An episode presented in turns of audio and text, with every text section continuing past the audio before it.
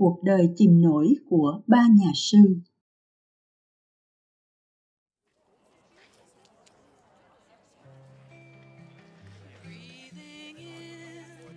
Vào một ngày tháng 10 năm 1997, khoảng 3.500 người ngồi im lặng trên các hàng ghế trong một cặp hát ở thành phố Berkeley, nước Mỹ. Chờ đợi một người mà họ rất kính trọng. Tiếng chuông vang lên, một nhà sư hô, tất cả đứng. Thiền sư Nhất Hạnh trong bộ áo tràng màu nâu sẫm, chậm chậm dẫn theo 35 tăng ni bước ra sân khấu. Bên dưới khán đài, khán giả chấp hai tay trước ngực, hướng mắt về sân khấu. Thiền sư Thích Nhất Hạnh ngồi trên một chiếc bục cao, bên cạnh ông là một chiếc chuông bằng đồng cùng với một dàn hoa hướng dương. Và ông bắt đầu nói về chánh niệm. Mindfulness is the capacity to be aware of what is happening in the present moment. If we eat mindfully, if we drink mindfully, if we do things mindfully, but we are under the light of uh, mindfulness.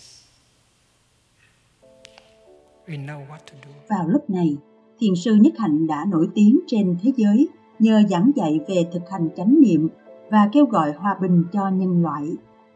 Ông nói với một nhà báo của tờ San Francisco Chronicle rằng xã hội của chúng ta rất là cá nhân, ích kỷ vì nhiều người chỉ biết nghĩ cho bản thân họ mà thôi thế nhưng thật ra nếu bạn có khao khát có ý định để giúp đời thì điều đó vẫn còn có thể rất khó khăn với bạn bởi vì nếu bạn không an yên trong chính bản thân mình, thì thật rất khó để kết nối với người khác một cách an lạc nhằm giúp đỡ họ.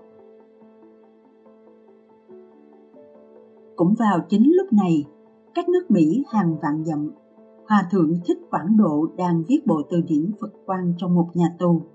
Ông bị chính quyền Việt Nam kết án 5 năm tù giam vào năm 1995 sau khi đi giúp đồng bào miền Tây sau một trận lũ lụt nặng nề. Vào lúc này, cũng có một người từng là bạn bè, đồng đội của Hòa Thượng Quảng Độ và Thiền sư Nhất Hạnh đang lặng lẽ sống cuộc đời của mình. Ông không tranh đấu chính trị, không tham gia công việc của giáo hội người đó là Hòa Thượng Thích Trí Quang. Lúc bấy giờ, kỹ năng đấu tranh bất bạo động để khuynh đảo chính trị của Hòa Thượng Trí Quang đã không còn hữu dụng như ngày xưa nữa. Năm 1979, một nhà sư vượt biên đến Indonesia kể với hãng tin Time News Services chính quyền mới đã biệt giam Hòa Thượng Thích Trí Quang trong một buồng giam như một chiếc quan tài, khiến ông không thể đứng dậy trong suốt 16 tháng ông chỉ được cho ra ngoài 15 phút mỗi ngày.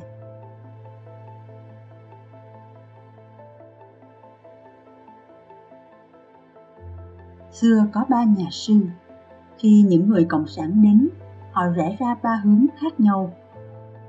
Thích Nhất Hạnh lưu vong ở hải ngoại và trở nên nổi tiếng trên thế giới với tăng đoàn làng Mai. Thích Trí Quang sống cuộc đời êm đềm và không bao giờ nói về chính trị nữa. Thích Quảng Độ tiếp tục tranh đấu cho tự do tôn giáo và nhân quyền, trở thành nhà sư bị giam lỏng lâu nhất tại Việt Nam. Xưa có ba nhà sư, chuyện gì đã xảy ra trong cuộc đời họ để dẫn đến ba ngã rẽ khác nhau đó?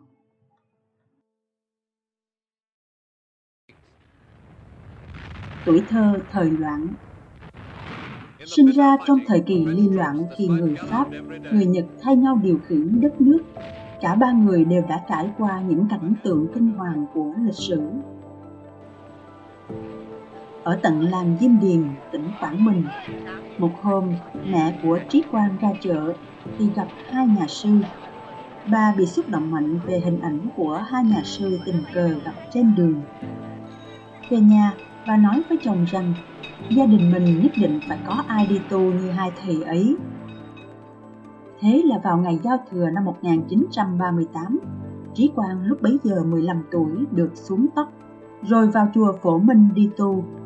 Một năm sau, ông chuyển về Huế tiếp tục 6 năm tu học.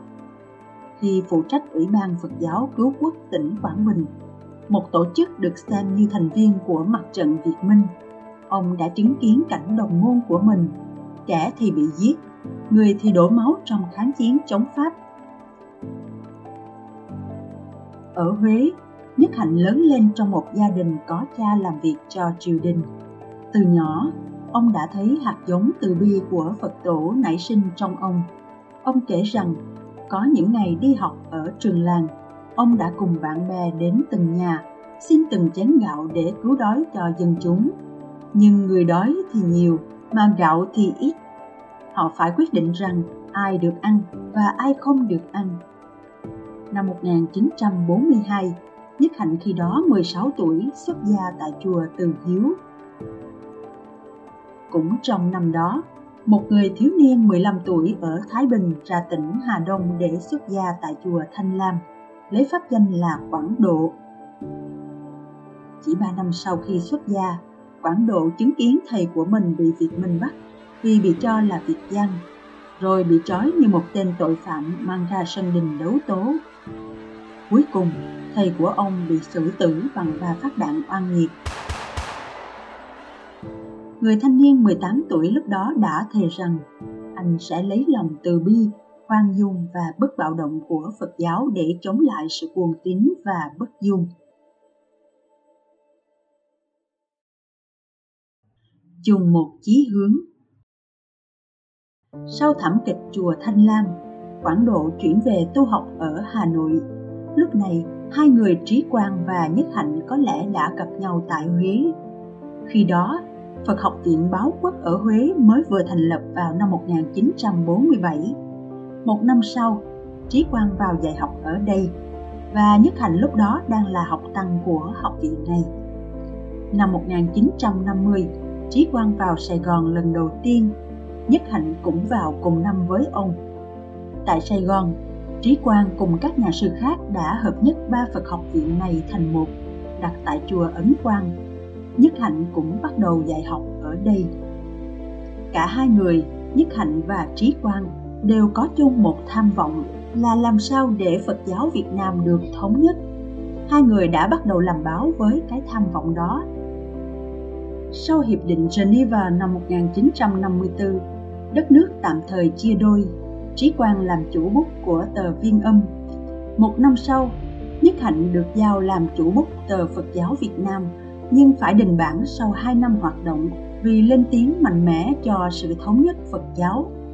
Khi ấy, cả hai người đều chịu sự đau khổ dày vò. Nhất Hạnh bị tước bỏ vũ khí tranh đấu của mình. Ông về tạm lánh cùng bè bạn ở một nơi quạnh quẻ tại Lâm Đồng còn Triết Quang thì bị ám ảnh cảnh mẹ ông bị đấu tố vào năm 1956. Ông lang thang vào Nha Trang rồi trở về Huế vào năm 1960. Tuy vậy, Trí Quang không sao quên được bi kịch của mẹ ông, lại thêm cảnh Phật giáo bị chính quyền chèn ép, làm ông càng thêm bức bối. Vào năm 1958, Quảng Độ đã trở về Sài Gòn sau khi du học ở Sri Lanka và Ấn Độ dưới chế độ kỳ thị tôn giáo của chính quyền Ngô Đình Diệm cũng như căng thẳng giữa quốc gia và cộng sản cả ba người đều cảm nhận được một con sóng lớn sắp sửa ập lên Phật giáo miền Nam.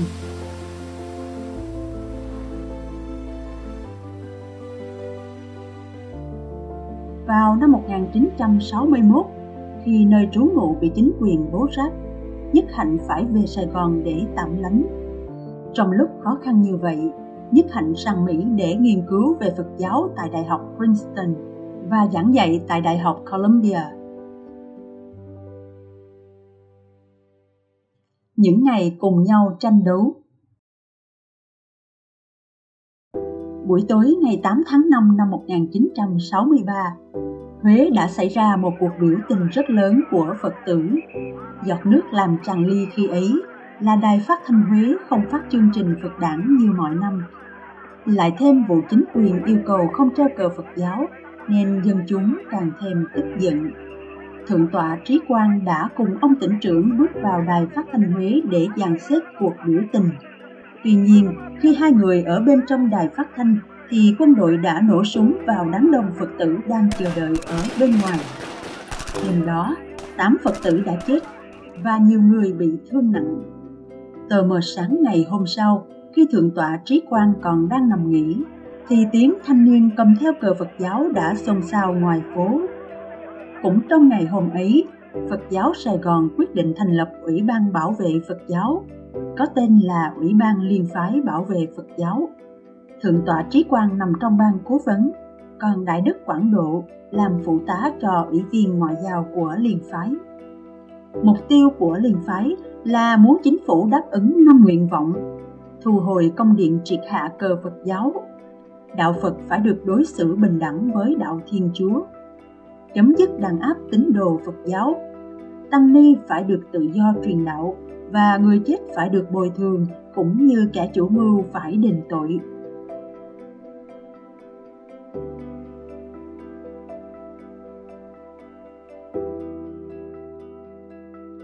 Hai ngày đầu sau sự kiện thảm khốc ở Đài Phát Thanh Huế, Phật tử vẫn biểu tình tự phát, nhưng những ngày sau đó thì được tổ chức trật tự hơn theo sự sắp xếp của Thượng tọa Trí Quang. Ông cũng bày cho Phật tử đến chùa Từ Đàm tụng kinh hàng tuần để cầu siêu cho những Phật tử đã chết. Tại Sài Gòn, các nhà sư đã tổ chức các đám rước linh từ chùa này sang chùa kia. Tổ chức những cuộc biểu tình, tuyệt thực để đòi chính quyền thực hiện năm nguyện vọng. Tuy vậy, chính quyền ngày càng đàn áp dữ dội. Nhiều chùa ở Huế bị phong tỏa, tăng ni ở Sài Gòn bị trấn áp giả man. Phải đến sau khi Hòa Thượng Thích Quảng Đức, 73 tuổi, tự thiêu ở một ngã tư, thì tình hình mới cải thiện đáng kể. Trí Quang từ Huế vào Sài Gòn để thương thảo với chính phủ. Năm ngày sau khi Hòa Thượng Quảng Đức tự thiêu, liền phái ký với chính phủ một thông cáo chung nhằm đáp ứng năm nguyện vọng của Phật giáo. Tuy nhiên, thông cáo này không được chính phủ thực thi.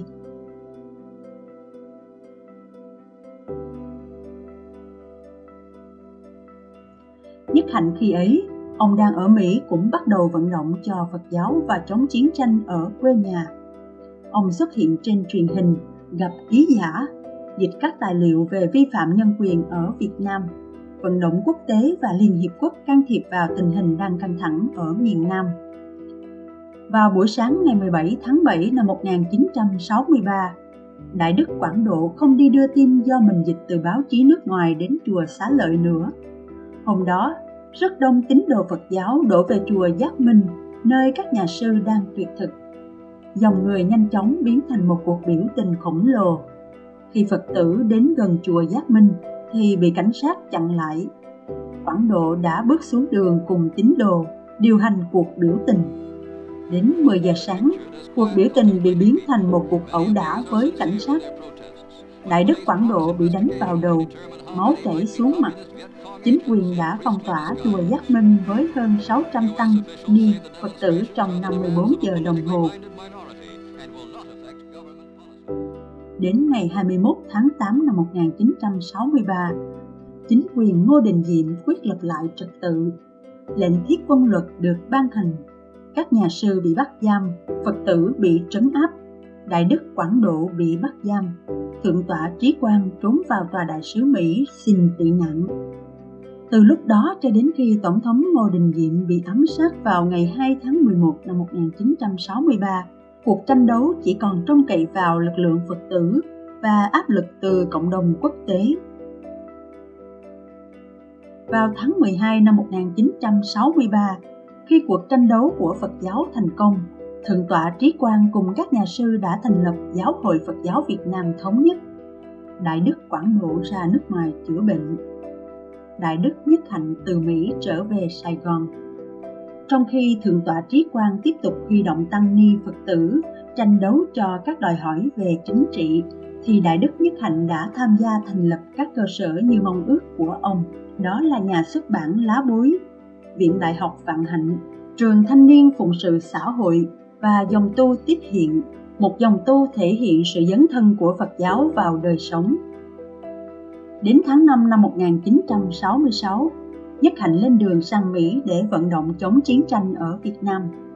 Sau 3 tháng, chính phủ miền Nam cấm ông trở về nước. Lúc này, ông bắt đầu nổi tiếng trên thế giới như một nhà sư đại diện cho hòa bình ở Việt Nam. Một năm sau, ông được mục sư Martin Luther King đề cử giải Nobel Hòa bình. Phải mất 40 năm sau, thiền sư Nhất Hạnh mới được phép về lại quê nhà.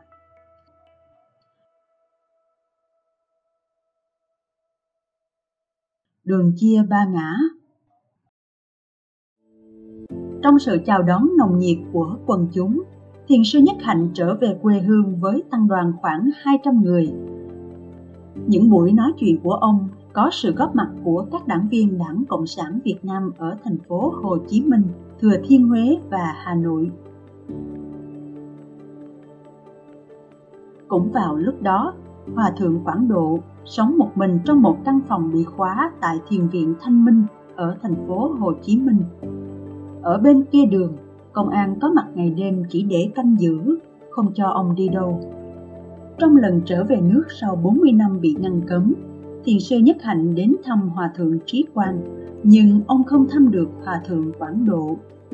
Trong mắt báo chí Việt Nam, thiền sư Nhất Hạnh là một khúc ruột ngàn dặm, nay đã trở về quê hương, góp thêm sinh khí cho dân tộc.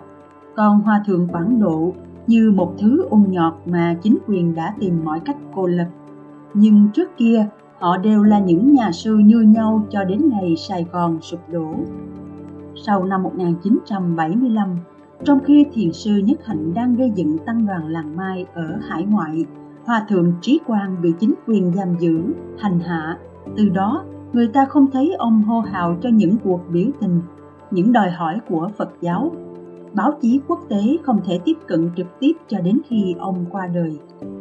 Sau chiến tranh, Hòa thượng Quảng Độ cùng một vài nhà sư khác tiếp tục tranh đấu, chống lại ý đồ xóa bỏ giáo hội Phật giáo Việt Nam thống nhất của chế độ mới ông và các nhà sư khác đã chiến đấu ở một nơi không có báo chí quốc tế, không có tòa án độc lập, không có tự do hiệp hội. Ngày cũng như đêm, xác người vì tự thiêu có thể đã nhiều hơn dưới chế độ Ngô Đình Diệm. Ông chưa bao giờ thỏa hiệp với chính quyền về cuộc tranh đấu của mình cho đến ngày ông qua đời. Xưa có ba nhà sư, Nhất Hạnh, Trí Quang và Quảng Độ khi những người cộng sản đến cuộc đời họ rẽ ra ba hướng